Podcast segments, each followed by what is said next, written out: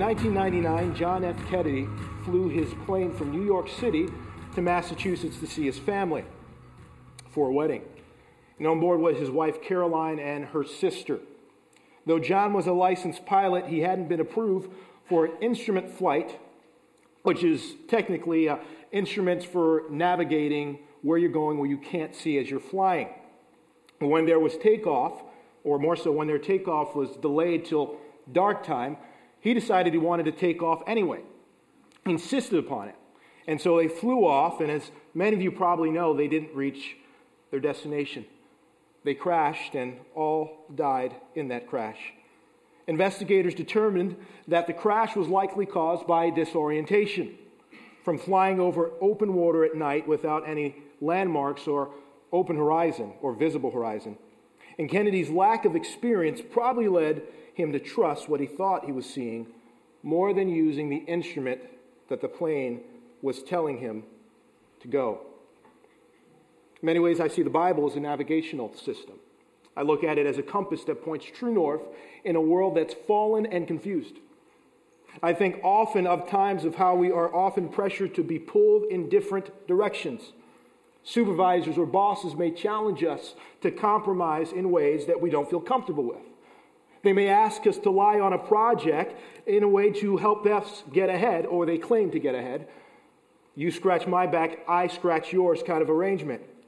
Or a family member may question our loyalty and love to them as we try to tell them in concern about a sin in their lives. We're very, very concerned about.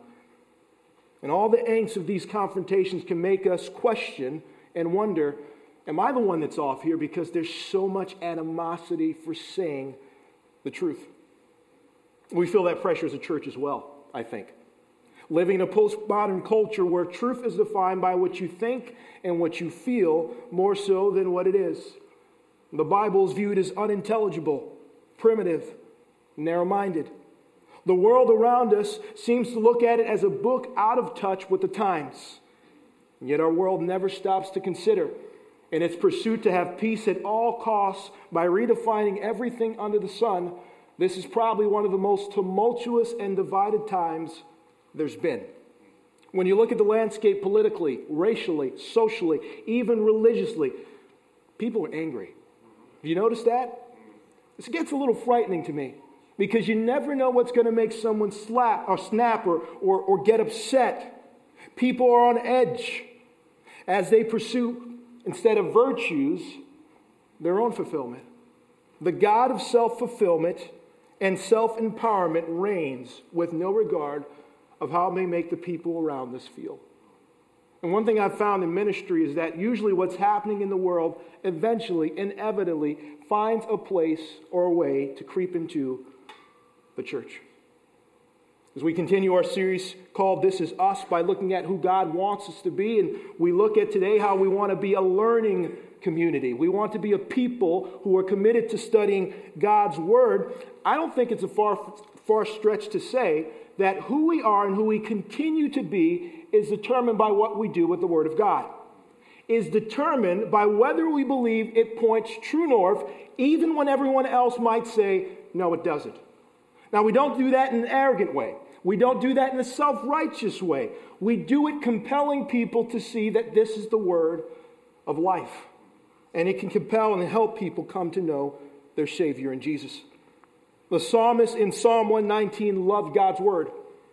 It is the longest psalm at 175 verses, 22 stanzas, and eight verses each stanza. It, it has no real order or progression outside of that, though. Rather, we see a mixture of testimonies and trust in God, and yet pleas for deliverance, and test, or more so, and confessions of sin, and protests against injustice and affliction. Yet all these are said in reference, not opposition, but in reference and devotion to God's word. You can say the psalm is really an outburst of praise and prayer for the comfort that the psalmist finds in God's word. And in the section um, we're going to look at, again, 119, 9 through 6, we have three questions we want to answer. The first is why do we study God's Word? What, what motivates us to study God's Word? What, what moves us to? Second is how do we study God's Word? How do we go about it in a way systematically or just practically to get a better understanding of it and retain it? And lastly, what are the benefits to studying God's Word? He's going to express to us the impact that studying God's Word has had on him personally. When it comes to why we study God's Word, the writer says in the beginning of verse 10, I seek you with all my heart. When he says with all my heart, he's saying a single minded devotion, a razor sharp focus, meaning his relationship with God is the primary agenda of his life. It is the thing he will choose above all others. Now, there are other things important to him, but when he has to choose between them and God, there is no question he will always lean towards God. When I was in high school, I played football, and football was kind of like life to me. Not healthy, but that's the way it was. And one of the things that they were big on is if you weren't playing football, you were in the weight room getting ready for football. So if you weren't playing a, another sport during the off season, you'd have to be in the weight room following a strict regimen. And after training camp came around, there was no, no, no excuses for missing any practices. Well, there was one occasion where during training camp, we were having two days, two practices in one day. I went home after the first practice. And my dad said to me, son, you're going to have to stay home and watch Shantae. I've got to go to work. So I had to miss the second practice. I went back the next day thinking, not a big deal. The coach is going to let me go with this. Obviously, I couldn't do anything about it. But instead, he gave me a demerit. And he said, Peter, as a leader of this team, there's no excuses. This is completely unacceptable. Now, this sounds silly. But hearing him say that because I was so committed and invested in football made me uncontrollably start to sob in front of all my teammates. It, it was embarrassing. Completely embarrassing. But I was so committed. I was so, you know, I wanted to do this more than he can even imagine. I would have even left my sister I don't think she's here. I would have even left my sister at home in front of the TV to go to practice that day if I could. I've never done that, but you get my point. The psalmist, in the same way, has an all consuming passion to know God, and nothing will stop him from meeting that pursuit. Nothing. But notice the correlation he makes between this and the second half of verse 10, where he says, Do not stray, do not let me stray from your commands. See, he makes a connection between obeying God and, and his relationship with God. This is the heart behind why he studies. He doesn't study to simply have an intellectual knowledge of what the Bible says. He's not doing this for an academic pursuit. He's not a legalist who's trying to know all the rules to make sure he stays on God's good side. He is trying to know God. This is personal to him. It builds his relationship with God. It's a means of growing closer to Him. It is not an end to itself, it is His way of knowing God. And it also mirrors the way He views it, will mirror the way He views God as well. He says in verse 11, I have hidden your word in my heart that I might not sin against you. Disobeying God's word was not viewed as just a judicial thing, like getting a ticket. You know, when you get a ticket, it's not good for your record, it's not the end of the world. Well, in the same way, people can look at sin as just, you know, it's a bad blemish on my record with God. But people get, you know, they sin. We get tickets all the time, so it's not that big of a deal. Well, the psalmist takes it a bit further here. He says, in spite of what we know this side of heaven, I'm, I'm adding here, in spite of what we know this side of heaven, which through the cross, all these penalties, penalties are wiped away. We have forgiveness ready to be given to us as soon as we ask our Father for it. In spite of that, though, God doesn't take sin lightly. God does not take sin lightly. Because to sin is not to simply break his rules, it's to break his heart, it's to hurt him. It's to bring a wedge between that personal relationship we have with him. Notice how the psalmist, in essence, is saying, I've memorized your word because I don't want to sin against you. I don't want to hurt you. Not just I don't want to break your rules, I don't want to offend you. David said a similar thing after his sin with Bathsheba. In Psalm 51, he says to God, I have sinned against you. The counterpart to that is found in John 15 10, where Jesus says, If you keep my commandments, you will remain in my love, just as I have kept my Father's commands and remain in his love. The difference between religion and a relationship is that it is based on love, not fear. It is based on your desire to please that person. Any healthy relationship you have, you will find yourself wanting to go out of your way to please that person. It's just the way it is, the dynamic of it. You'll find your, yourself being selfless and considerate towards them. You will find yourself being willing to sacrifice in ways maybe you typically wouldn't, because that's what love compels us to do. You desire them to be at joy, and that brings you joy. I think of Holly becoming a Jet fan. And what that means is typically mourning with me every Sunday, there's a game. Folks, it's love, that's sacrifice. But on a serious level, on a more personal level, it's when you see someone's worth whatever you need to sacrifice. You get hurt when they're hurt. You're not fearing judgment for them, from them. More so, it disappoints you to see them disappointed. It hurts them to see them hurt. To obey God is to love Him. Yet to take His instructions lightly is to take Him lightly. It's to look at Him a notch below what He truly deserves. It is the ultimate level of disrespect to a jealous God who is zealous for us. Because whether we mean it or not, blatant sin, an attitude where we just completely disregard God by how we live, devalues his significance in our lives. We are rejecting his goodness, we are rejecting his love, we are rejecting his rightful place as Lord when we say, I don't want to listen to what you've told me. Hebrews 10:29 says it goes as far as trampling the cross when we live in disobedience to God's word. And I'll say this with the understanding that God doesn't want us walking on eggshells. God is not looking to condemn us. He's not looking for ways to judge us just to judge us. It's not the kid with the magnifying glass looking to burn every ant in sight. That is not God's nature at all. He loves us and He's working for us. But I'm finding more people are seeing that they can kind of look at Scripture one way and God another.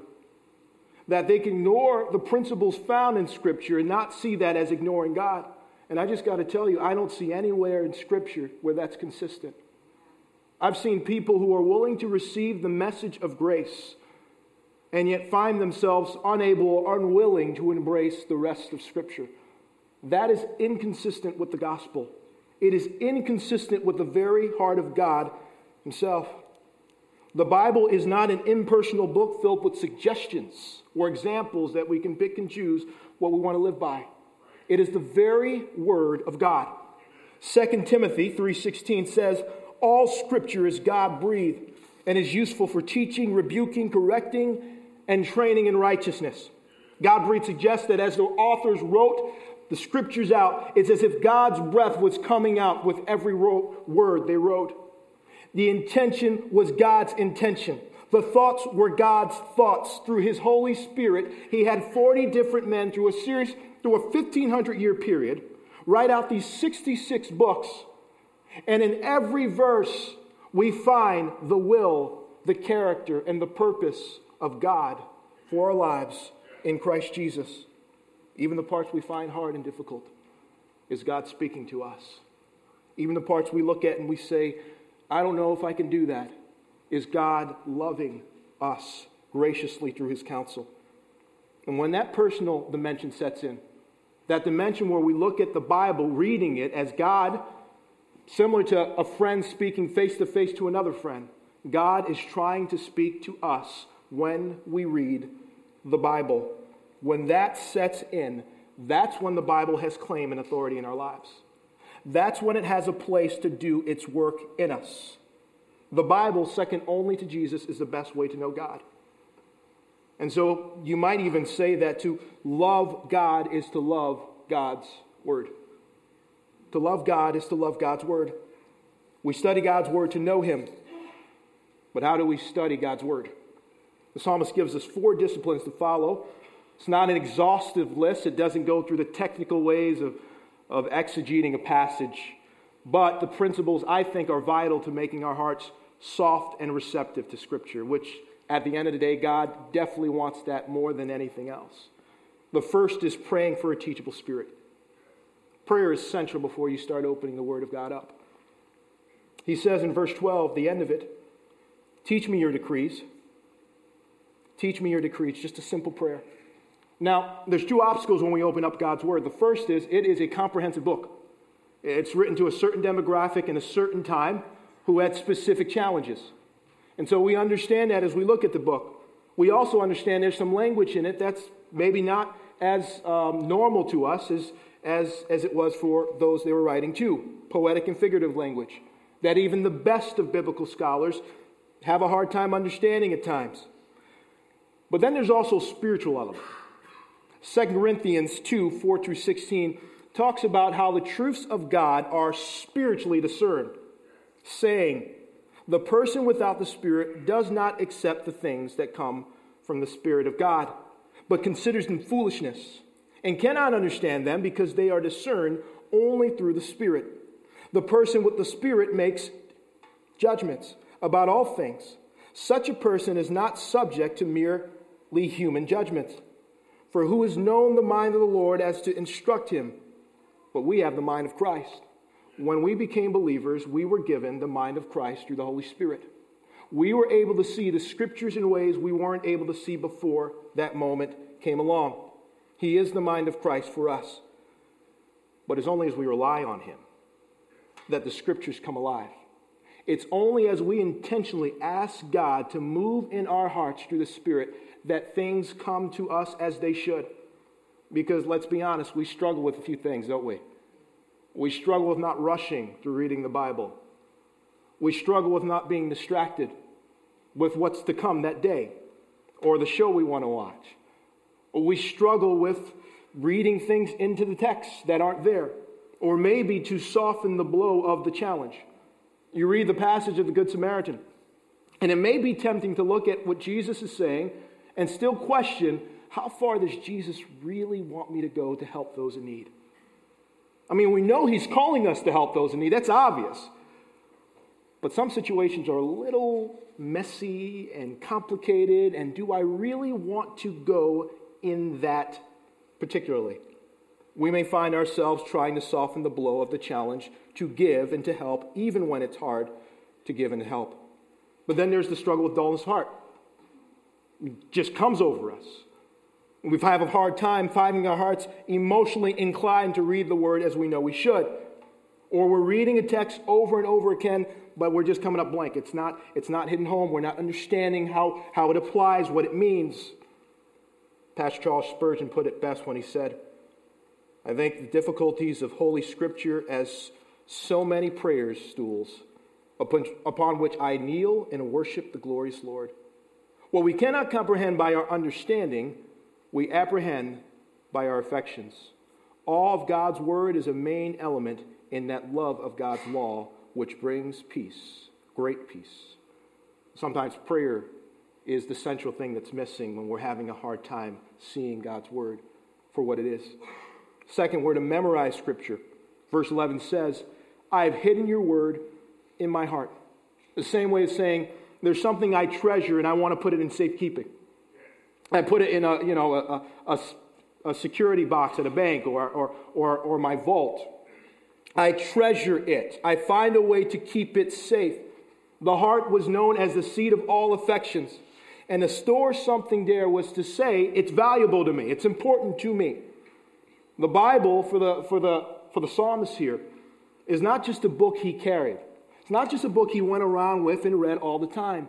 It's a book that he loved so much that he literally took within himself. He took within himself so he can carry it with himself no matter where he was, no matter what challenge may come.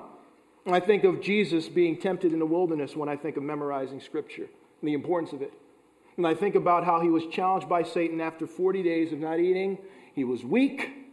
He was in a place where oftentimes we're tempted and we fall. And Satan tempted him with trying to make stones into bread.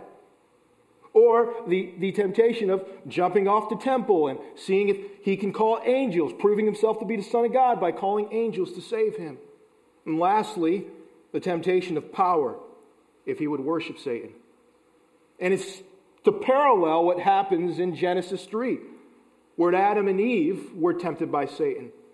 And yet, unlike them, Jesus was able to resist these temptations because he knew the Word of God.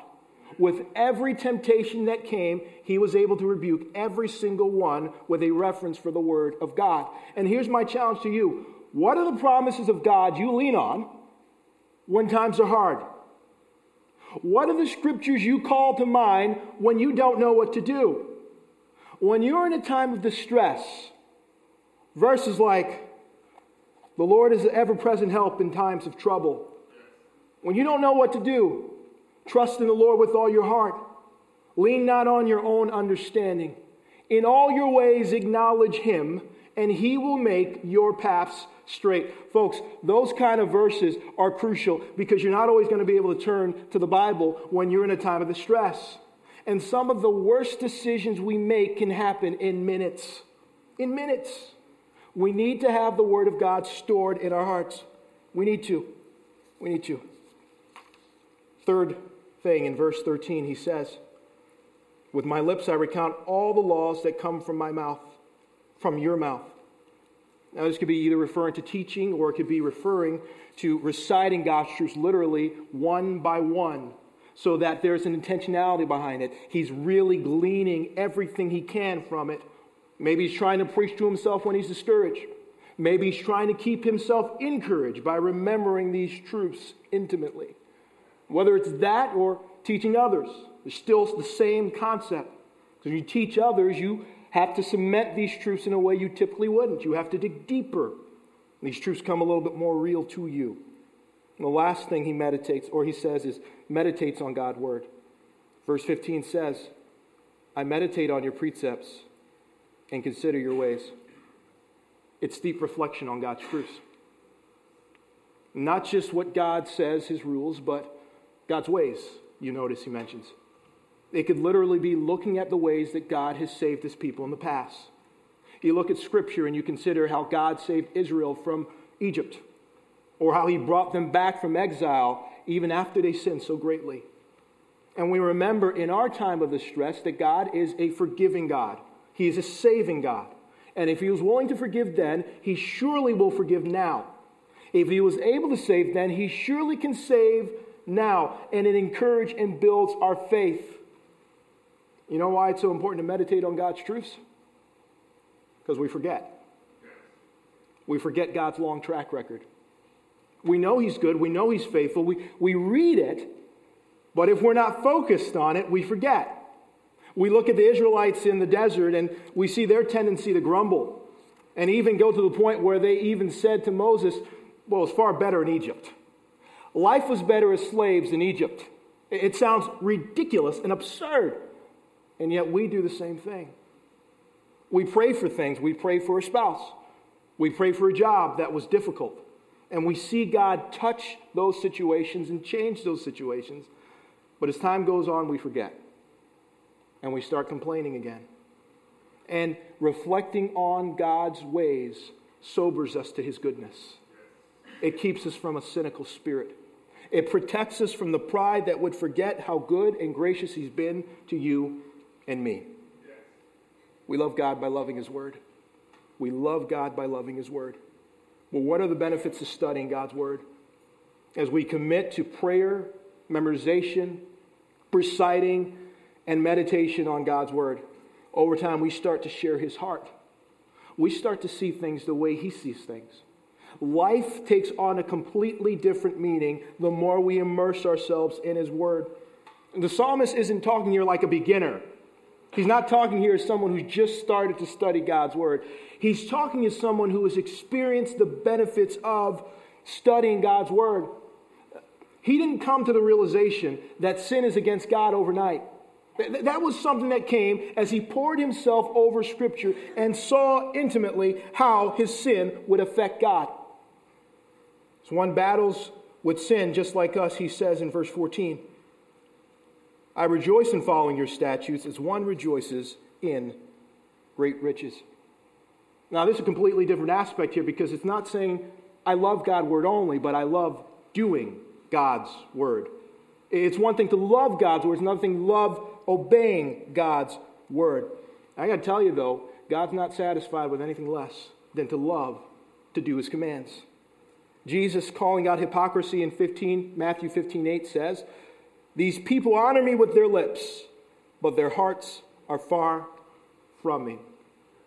Jesus is in the business of changing hearts, not just changing bad habits to good habits. Because you know what?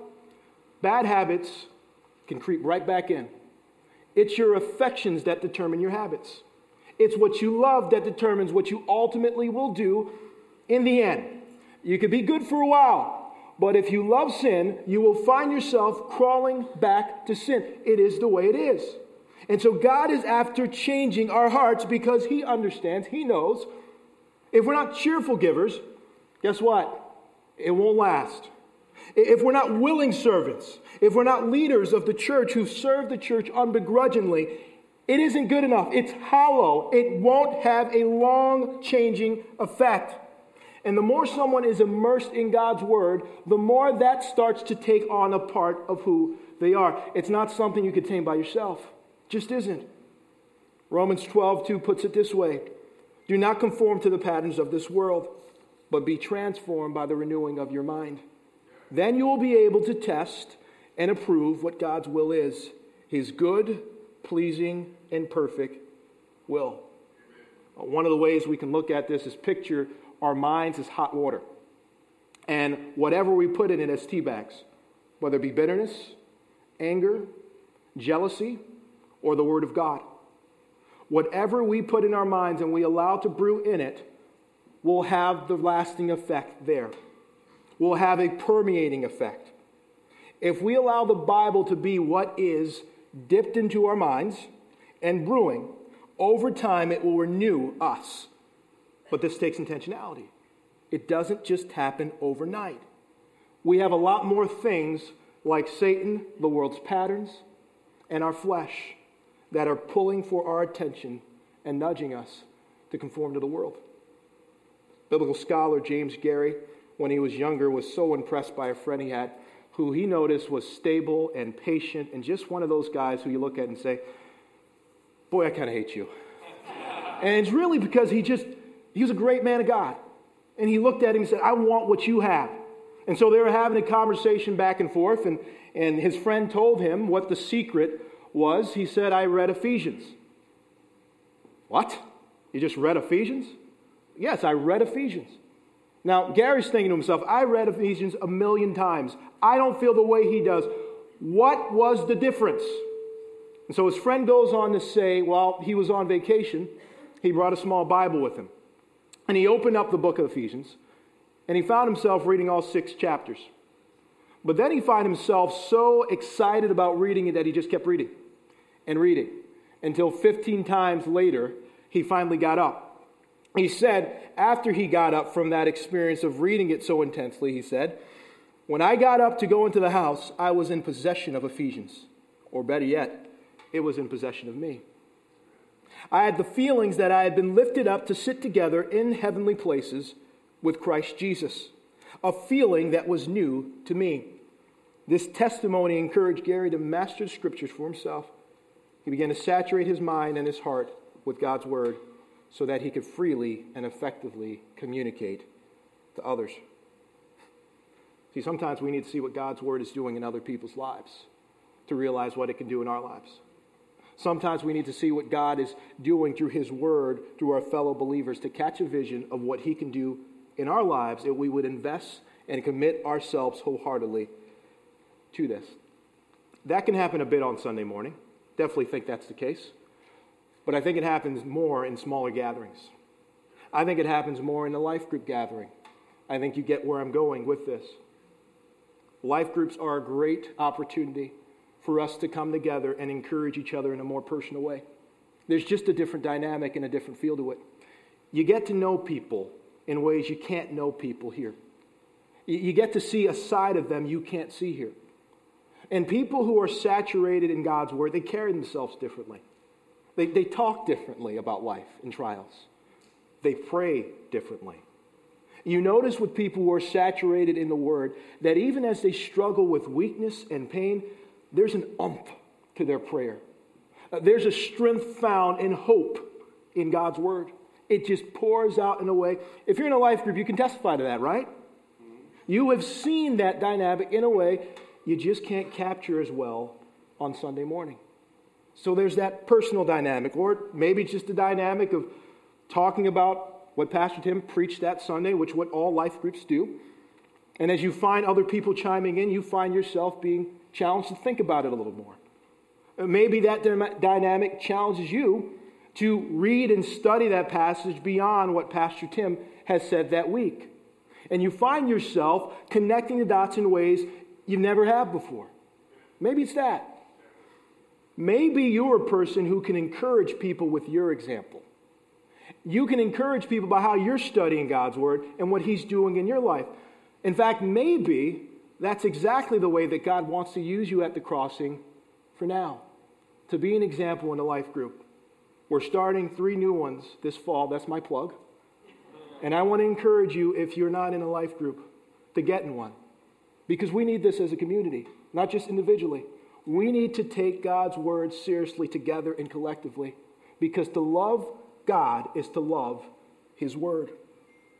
We love God by loving His word when we trust that He can change us from the inside out as we commit ourselves to prayer, memorizing, reciting, and meditating on His word.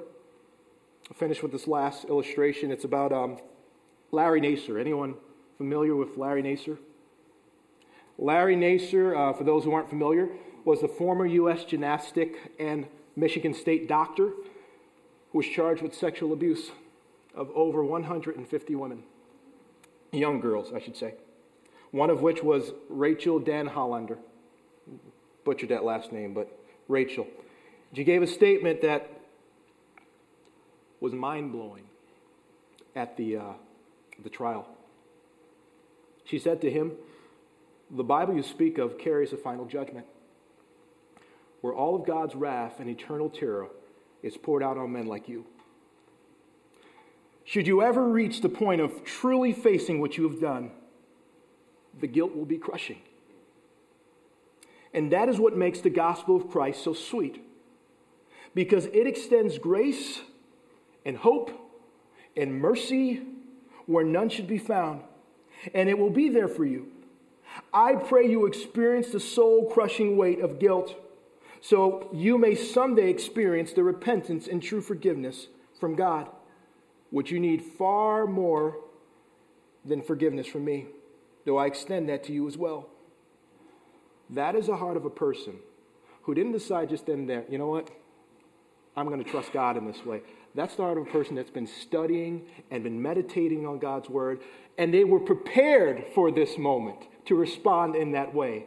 In their deepest hour, they can turn to real hope because it had become real in their hearts. I think that's the people God wants us to be. I know it is. And I know examples like that encourage me to become more like that. And I know as I'm in the body and I see other people striving and being faithful to God's word, I want to strive and be faithful to God's word. To love God is to love His word. That is the people we want to be. And by the grace of God, that is who we are. That is who we endeavor to be. This is us.